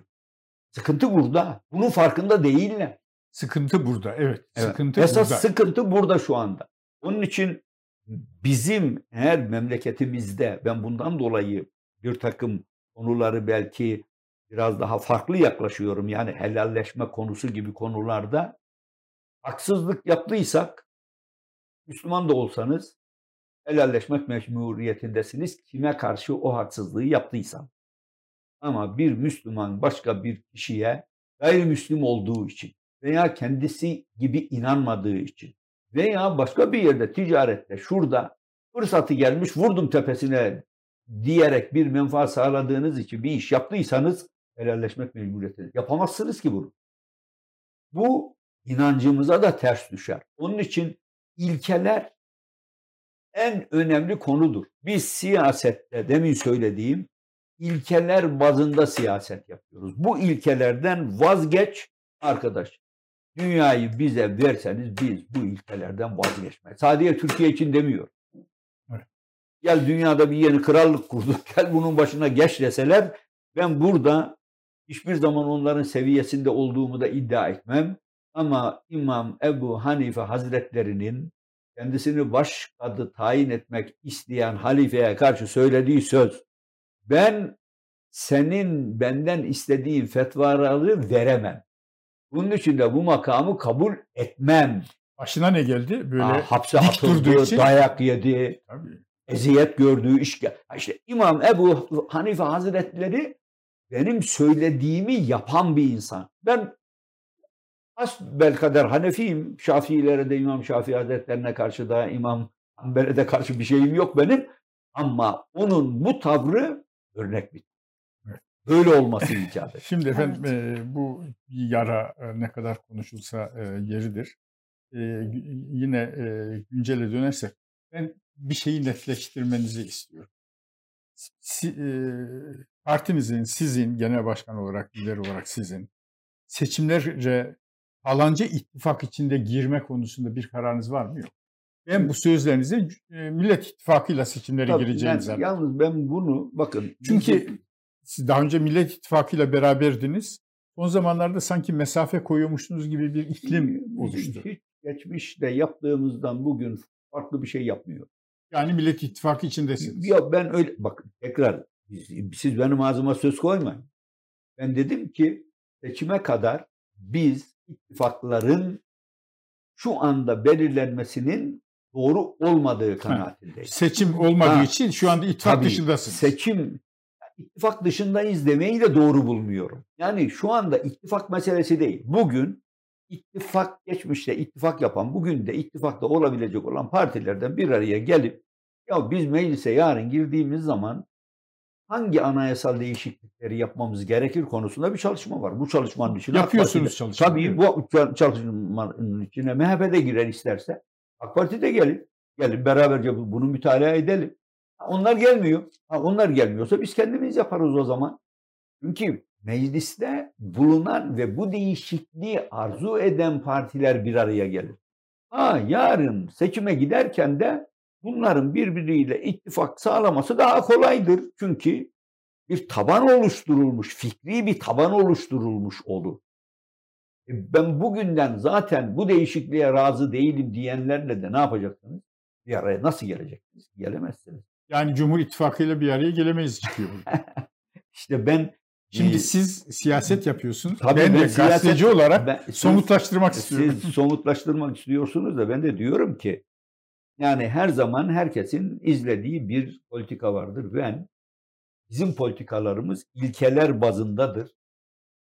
Biz bu ilkeler bazında yarın da bu politikalarımızı yapmaya devam edeceğiz. Bu anayasanın mutlaka değişmesi gerektiğine, bugünkü sistemin mutlaka değişmesi gerektiğine inanıyor. Öyle gitmez. Yani bu adeta bir otoriter rejimin demokratikleştirilmesi gibi. Böyle demokrasi olmaz. Böyle fikir düşünce hürriyeti olmaz. Böyle bir sistem olmaz. Bir kişi karar verecek. Adalet mekanizması dahil herkes buna uyacak. İşte Sayın Bahçeli bile itiraz etmiş. Olmaz ya bu kadar da etmiş ya. Evet o çıkıyor. Olmaz ya Tabii, bu kadar da. bu kadar da Hatta olmaz. adına bile itiraz ediyor. Kurumsallaşmış başkanlık Tabii, sistemi diyor. Tabii Cumhurbaşkanlığı hükümet sistemini bırak. demiyor. Tabii onun için burada mutlaka bir değişikliğe ihtiyaç var. Ben tekrar söylüyorum. İlkeler bazında politika yapmak bizi birbirimize yaklaştırır. Bu ilkeler bazında eğer biz söylediğimiz ilkelerin benim demin size saydıklarımın hangisine hangi partinin yok demesi mümkün? AK Parti bile yok diyemez ki bunlara. Ama uygulama öyle değil ki. Yani siz evet ben adalet istiyorum diyeceksiniz. Sonra adaletin şeyine bilmem dibine dökeceksiniz, kezap dökeceksiniz. Böyle bir mantık olur mu? Olmaz. İşi ehline vereceksiniz diyeceksiniz. E ondan sonra iş ehline değil yakınınıza verecek problemi çözemezsiniz. Güzel ahlak diyeceksiniz. Komşunuzun derdiyle dertlenmeyeceksiniz. Olmaz. Yani şu anda bizim bu ilkeleri gündeme getirir isek yani aklı başında herkes şahsi bir menfaat gütmeyen, ihtirası olmayan herkes bu söylediğimiz prensiplerin hiçbirisine yok ben buna iştirak etmiyorum diyemez. Diyemez. Diyemez. Tevil etmeye kalkar. Zaten yaşıyor diye kalkar. Ama diyemez, karşı çıkamaz. Peki şimdi eee ilkeler üzerinden ve seçim zamanı geldiğinde bunlar daha net bir şekilde Tabii. konuşulur dediniz. Ben eee, yeniden Cumhurbaşkanı Erdoğan'la olan görüşmenize dönmek istiyorum. Eee, şimdi çeşitli adımlar atılıyor. Eee işte gündeme geldi mi bilmiyorum. Mesela faiz indirimi Merkez Bankası'nın. Bu, bu aranızda konuşuldu mu? Yok. Hiç o detaya Faiz- girmedik. Tamam. Ee, işte asgari ücretlerde düzelmeler var. Ee, bir böyle Cumhurbaşkanı Erdoğan'da bir erken seçim havası Hiç hissetmediniz. Hiç hissetmedim. Hiç hissetmedim. Yani 2023 gibi gözüküyor. Yok benim kanaatim yani onda böyle bir şey hissetmemek 2023'e kalacak manasına gelmiyor. Gel- Benim kanaatim m, yapılacak seçim kanunundaki değişikliklerin neticesinde bir sene sonra seçim olabilir. Seçim atmosferine o zaman girer. Bu seçim, bu değişiklikler e, bu ay içinde mi olur yoksa Aralık içinde mi? Ondan dolayı 2002'nin sonu 2003'ün başı Hı. Seçim, Seçim kanunu Ocak 2000 e, olursa 2022'de olursa Ocak 2020 23'te. evet. Tabii öyle olacak. Bir sene sonra çünkü onun yürürlüğe girmesini isteyecekler. Ben o noktada e, Tayyip Bey'i kararlı gördüm. Kendisi Hangi noktada? bu seçim, Seçim. konusunda da Hı. yani böyle erken seçim diye bir Yok. düşüncesinin olduğu kanaatinde değilim. Ama kendisi kendi bildiği noktalarda halkı etkileyebilmek için her yola başvuracak. Ha, bu ne kadar kabul görür o ayrı bir iş. Çünkü insanlar yaşadıklarını na göre karar veriyorlar. Söylenene göre değil. Eğer rahat yaşıyorlarsa söylenen onlara cazip gelirse ha hayatım biraz daha iyileşir diye bir kanaate sahip olabilir. Ama 10 senedir eğer sıkıntı çekiyorsa bundan sonra yapılacak vaatler onlar üzerinde müsbet kanaat doğurmaz. Öldüm diyor adam. Siz diyorsunuz ki yok yok. Dünden İyisin iyisin. iyisin. Ha, Canını iyisin. sıkma. Canlı e, o da diyor ki ya ben e, ölüyorum artık diyor. Bu noktaya gelmiş. Bundan dolayı yani baştan da söyledim, demin de söylemiştim. Bakın taban fiyatı konusunda eğer siz dövizi dikkate alarak eğer o bir ihraç ürünüyse bugün sattığınız döviz bazındaki fiyattan daha az bir fiyatı fındıkçıya verirseniz bu adil olmaz. Çok açık ve bundan da onlar tatmin olmuş gibi gözükseler bile işlerinde bir ruhte kalır. İkincisi siz toplumda çalışanlara belli bir ücret artışı sağlayacaksınız ve bu enflasyonun altında kalacak. Yok. Artık kimsenin tahammülü kalmadı. Siz mutlaka ve mutlaka ne bu devlet battı deseler bu batan batma sadece garibanın omuzlarında mı olacak? Efendim ben bunlara bir lira daha fazla verirsem bu ülke batar. Batsın. Öbür tarafta adam deveyi hamutuyla yutuyor ya. Ayrıca da niye ülkeyi bu hale getirdin? Tabii o da var. Ama burada ne olursa olsun bu ekonomik olarak da ben bunu bir gereksinim olarak da görüyorum. Gerek işçilerle yapılan toplu sözleşmelerde gerekse memurla yapılan toplu sözleşmelerde mutlaka zam enflasyonun üzerindeyse zamdır. Yoksa zam değildir. Yani bir yerde enflasyon yüzde 40 dediniz ki ben yüzde 39 verdim. Yok arkadaş siz 39 zam vermediniz. Onu sadece yüzde bir fakirleşmesine razı ettiniz. O kadar. Bir problem daha var. Enflasyon deyince piyasayı mı dikkat alıyorsunuz? TÜİK'i mi? Abi o, o o, o ayrı bir şey. Tabii tabii. Yani o da çok önemli. Çünkü TÜİK rakamları e, iktidarın hoşuna gidecek tarzda tanzim ediyor. Öyle tanzim edince de rakamlar enflasyon aslında yaşadığımızın bazen yüzde elli bazen de yüzde yüz altında geliyor. Yani şu anda enflasyonun yüzde on dokuz olma ihtimali bunu nasıl buluyorlar bilmiyorum ama rakamlara da e, dans ettirmek bazı ekonomistlerin bayağı becerdikleri bir konu. Onu beceriyorlar. Şu anda enflasyonun yüzde yirmi seviyesinde olduğu, olduğunu söylemek, iddia etmek tamam, mümkün değil. Ama dediğim gibi e, Sayın Cumhurbaşkanı bunu Aa, iyiyiz diyor. Böyle kabul. Hele de inanıyorsa ikna edebilmek için de inandırıcı şekilde konuşuyor. Yani iyisiniz iyisiniz diyor için de merak etmeyin. Hak da öyle inanıyorsa yapacak bir şey yok. Siz bunu sordunuz mu peki enflasyon, dolar aldı başını gidiyor, Tabii, Türk lirası değer kaybediyor. Bunu nasıl açıklıyorsunuz diye. Yok açık, nasıl açıklıyorsunuz diye sormadım. Sadece bunun etkilerini söyledim. Ben yani böyle do- dolar bu şekilde gittiği takdirde sizin enflasyon da artar. Sizin de vereceğiniz zamlar bunu dikkate almazsanız zam olmaz. Buna zam denmez. Ücret artışı denmez. Bundan dolayı tekraren söylüyoruz. Ne pahasına olursa olsun. Bakın bu öyle bir şeydir ki siz bir insana demin ne dedik? Ganiyeti gözetmek helalleşmek icap eder. Helalleşmeyi bu devlet garip kurabayla yapmak mecburiyetinde. Çünkü bütün yük garibanın sırtına yüklenmiş bugüne kadar. Bütün yük. Devlette en iyi maaş alan geçen gün doktorlar geldiler. En iyi maaş alan onlar. Yüzde işte bilmem biraz yeni başlayanlar 6 bin, 7 bin lira, 7 bin 500, 8 bin lira, 9 bin lira maaş alıyor. Ve bu maaşların en yüksek alan kesim bu. Kamuda çalışanların arasında. Bu maaş alanlardan bir tanesi bile yoksulluk sınırını yakalamış değil. Yoksulluk sınırını yakalamış değil. Yani bu ne demektir? Bunlar yoksul. Ha, 3 bin lira alanla 9 bin lira alan elbette aynı değil. Ama o aradaki bu farkı görmemek mümkün mü? Siz diyeceksiniz ki yoksulluk sınırı 10 bin lira. E, öbür tarafta sendika hesap edecek 10 bin lira değil 12 bin 500 lira. Hadi 10 bini kabul ettik. 10 bin alan doktor yok. O zaman nasıl olacaksa doktor gibi bu kadar sıkıntıya girenler bunlar fazla mesaili şunlar bunlar dahil. Hele pandemi döneminde. Pandemi döneminde 36 saat çalışmak ne demek? Onun için bunu gözetmeden olmaz. Bu bizim ahdimiz. Şu anda Allah nasip eder de bir gün bizim de dahil olacağımız bir koalisyon inşallah bizim de yetkili olacağımız hiç tereddüt etmiyorum. Her sene en az yüzde yedi enflasyonun üstünde. Yani enflasyon yüzde kırk mı? O zaman yüzde kırk yedi. Enflasyon yüzde on mu? O zaman yüzde on yedi maaş artışını yapacaksınız. Hem işçiye hem sendika.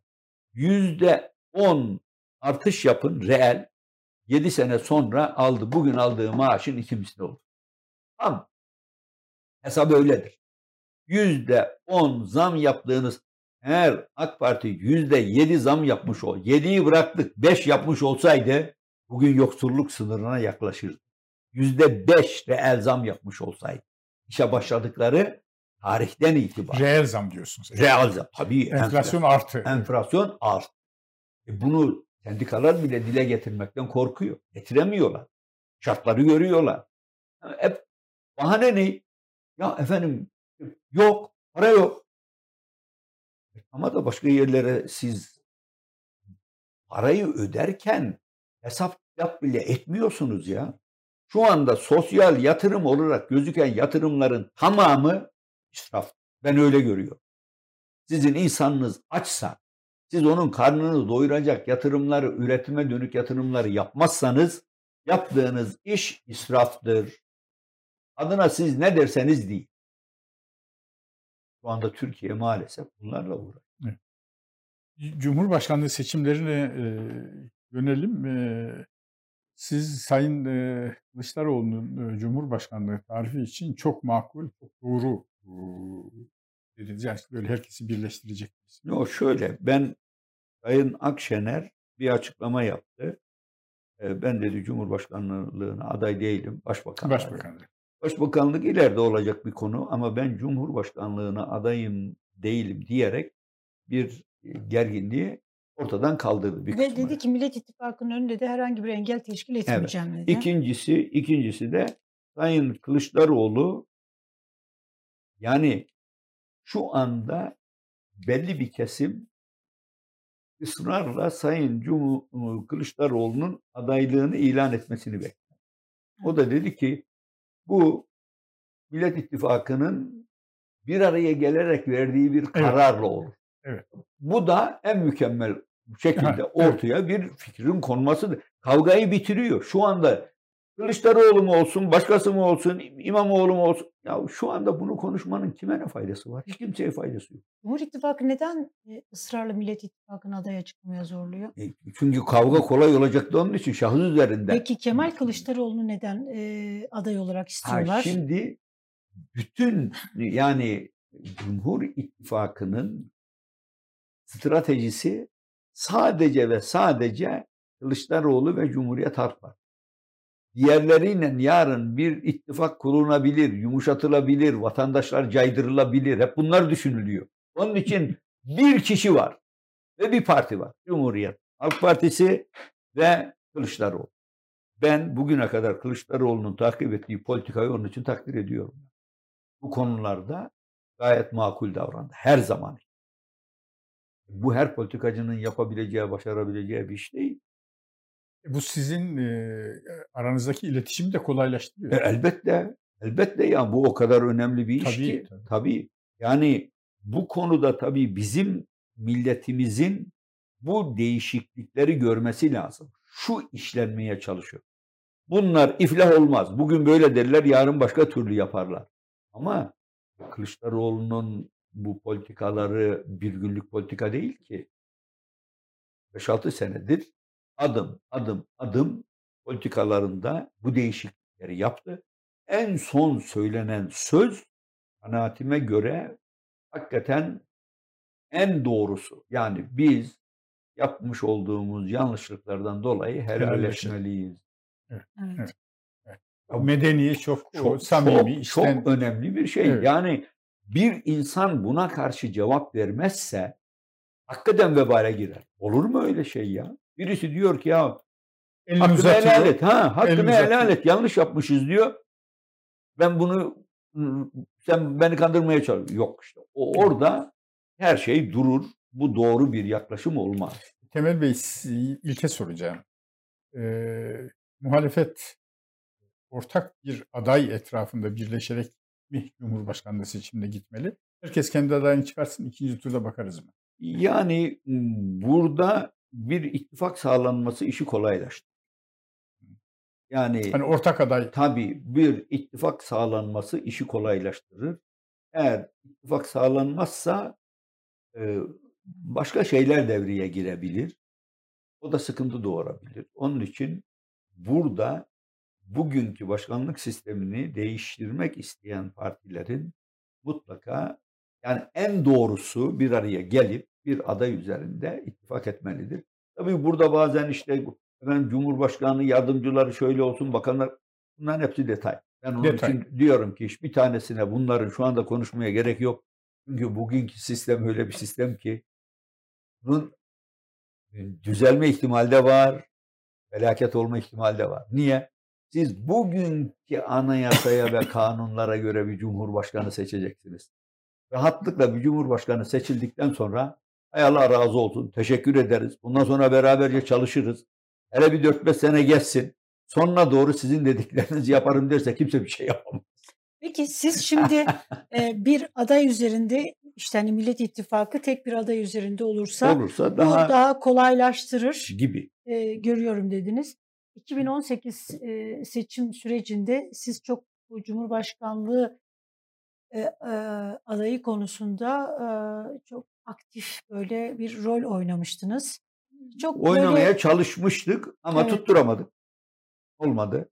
Sayın Abdullah Gül'ü Abdullah Gül, evet. Yani ben o zaman şimdi tabii burada beni tenkit edenler de oldu. Ya Abdullah Gül işte zaten ilk ayrılanlardan şu anda ben o zaman da açıklamıştım. Ben Sayın Abdullah Gül'ün şahsiyetine güveniyorum. Geçmişte yanlış yaptı. Aynı kanaatleri gütmedik. Bunların hepsi doğru. Ama bugün eğer bu konuda bir ittifak sağlanırsa ben Abdullah Gül'ün sözünde duracağına, o verdiği sözü de yerine getirmek için eline gelen bütün gayreti göstereceğine inanıyorum. Onu söyledim. O kadar. Yoksa dış politikada farklı kanaatlerimiz olabilir. Ekonomide farklı kanaatlerimiz. Elbette olacak. Tabii tabii. Elbette olacak. Tabii. Yok ben yani olacak dediğim şu. Ben onunla aynı kanaatte de olmayabilirim. Tabii. Buna rağmen bu bir ara dönem olacak. O ara dönemde böyle bir insan olursa seçilme şansı var. Bir defa seçilme şansı olmayan bir arkadaşı birkaç kişiyi çıkar.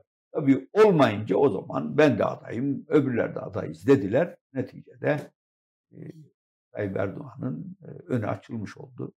Ortaya bir şey konulamadı. Peki bu süreçte de seçim satım haline girdiğinde yine benzer bir rol üstlenir misiniz? Yani Üstlenecek sanki misiniz? şöyle e, yani, ortak benim için belirlenme. üstlenmek diye bu, bu konuyu her seferinde böyle bir şey benim üstlenmem söz konusu olmayabilir de yalnız geçmişten alınan e, tecrübe, yaşanan tecrübe bu sefer burada daha makul bir yolun izlenmesini sağlar diye Ne demek daha makul? Yani demin söylediğim ittifak sağlamak. Yani ilk seçimde seçilebilecek bir kişinin üzerinde ittifak sağlamak. Meral. Hanım'ın Şimdi söylediğiyle o ittifakın oluşabilmesi için e, bir takım isimlerin ortaya atılması ve üzerine Tabii. müzakere edilmesi lazım. Evet. Ama o zamanı gelince diyorum ben gelince. şimdi bu müzakerelerin yapılması fayda sağlamaz. Evet. Şimdi sağlamaz. Ama seçime yakın bu konular ister istemez herkesin zihninde birçok isim ortaya çıkar. Bu isimler ortada görüşülür. Ona göre bir karar verilir. Karar verildikten sonra da ona uymak gerekir. Yani Peki ittifak tek aday bulma konusunda zorlanır mı? zorlanabilir de. Yani Öyle bu, mi? bu tabii bu şöyle.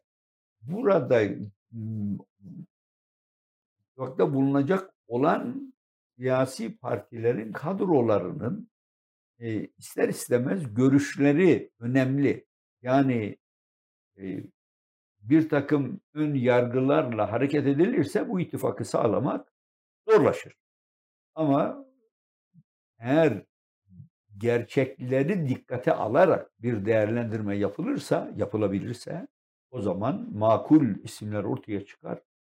Ben yani bu makul isimlerin ortaya çıkabileceğini düşünüyorum. Tabii az bir zaman değil, bir buçuk sene gibi bir zaman var. Biz bunun bir buçuk sene değil, bir buçuk seneden biraz daha kısa olacağını düşünüyoruz. Ama bir sene, bir seneyi geçecek belki. Hı hı. Bu şartlar altında ben Türkiye'nin daha farklı bir evreye e, dönüşeceğini, burada herkesin Türkiye'deki huzurun tesisi için azami gayret göstermesi gerektiğine inanıyorum. En büyük görev de iktidara düşüyor. Eğer iktidar bu konuda e, en ufacık bir gevşeklik göstersin, Allah saklasın Türkiye hiç kimsenin istemediği bir badirenin içine Allah sürüklenebilir. Allah saklasın. Burada özellikle güvenlik güçleri en büyük mesuliyeti taşıyor. Adalet mekanizması çok bir büyük bir sorumluluğun altında. Ee, tabii bunların tepesinde de Sayın Cumhurbaşkanı var. Bu sorumluluğu idrak ederlerse bu işin ben üstesinden gelinebileceğini düşünüyorum. İnşallah. Son sorunuz var Yok, mı Taha hayır, Bey? yok. Peki ben çok teşekkür ediyorum. Ee, Temel Bey davetimizi kabul edip geldiniz. Eee, siyaset öyle görünüyor ki her geçen gün daha da ısınacak gibi. Herhâlde. Evet. Eee, siz şehirlere ya da saha sahaya çıkıyor musunuz? Şöyle, ben, eee mümkün olduğu kadar bizim il kongrelerimize katılıyorum. O tabii aynı zamanda vatandaşla bir Tabii. kucaklaşma imkânı da sağlıyor. Pandemi sebebiyle bizim kongrelerimizde bayağı bir gecikme olmuştu. Şu anda 50 ilimizin kongreleri yapıldı, tamamlandı. 30 civarında ilimizin de kongreleri 3-4 ay içinde Evet. tamamlanacak. Böylece bir seçime kadar önümüz açık olacak. Bizim ayrıca her, eee, ay il bazında, eee toplantılarımız var bizim. Bu, toplantılara biz, çok önem atfediyoruz. Divan toplantıları diye. Evet. Bir kısmına genişletilmiş diyoruz. O biraz daha delegelere vs.lere kadar da iniyor. Yerine göre 300-500 bin kişiyi bulabiliyor.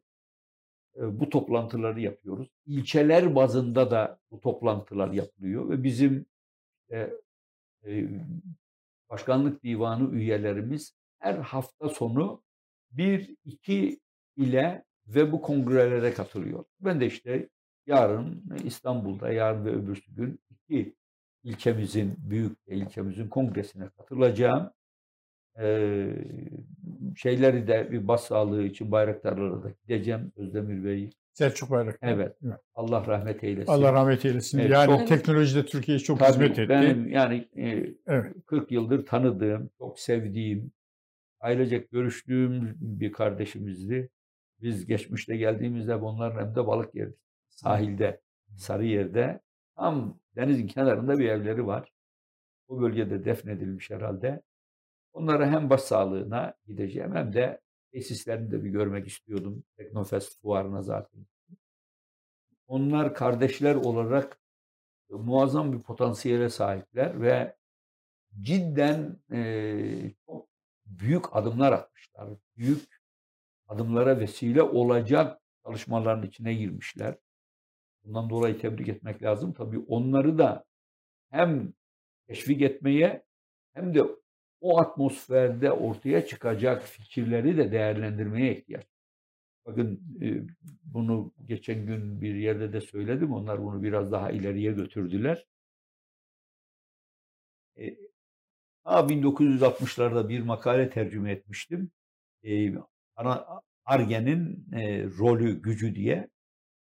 Orada şöyle bir kanaat vardı.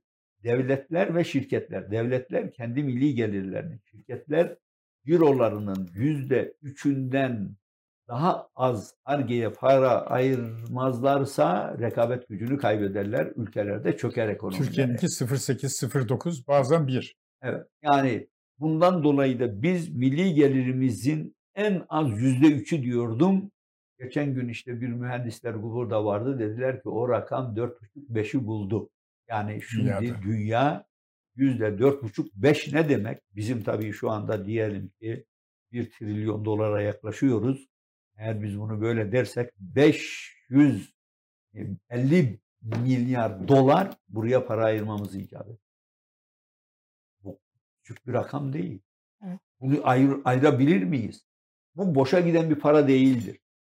Yani bu müthiş bir e, kaynak ama bu nosyon olacak ki ayrılsın. Biz tarımda kanun çıkardı arkadaşlarımız. Çiftçiye en az işte yüzde birini vereceğiz milli gelirin dediler. Yarısının üstüne çıkamadılar hiçbir sene. Yarısının üstüne. Yani milli gelirin yüzde biri kadar çiftçiye destek olacağız. Bu kadar açık, net. Ama yarısını yakalamazsanız siz bunu yapamazsınız.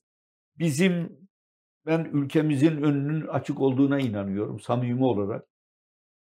Bütün yanlışlıklara ve e, bazı yapılan hatalara rağmen e, kimse ümitsizliğe kapılmamalı.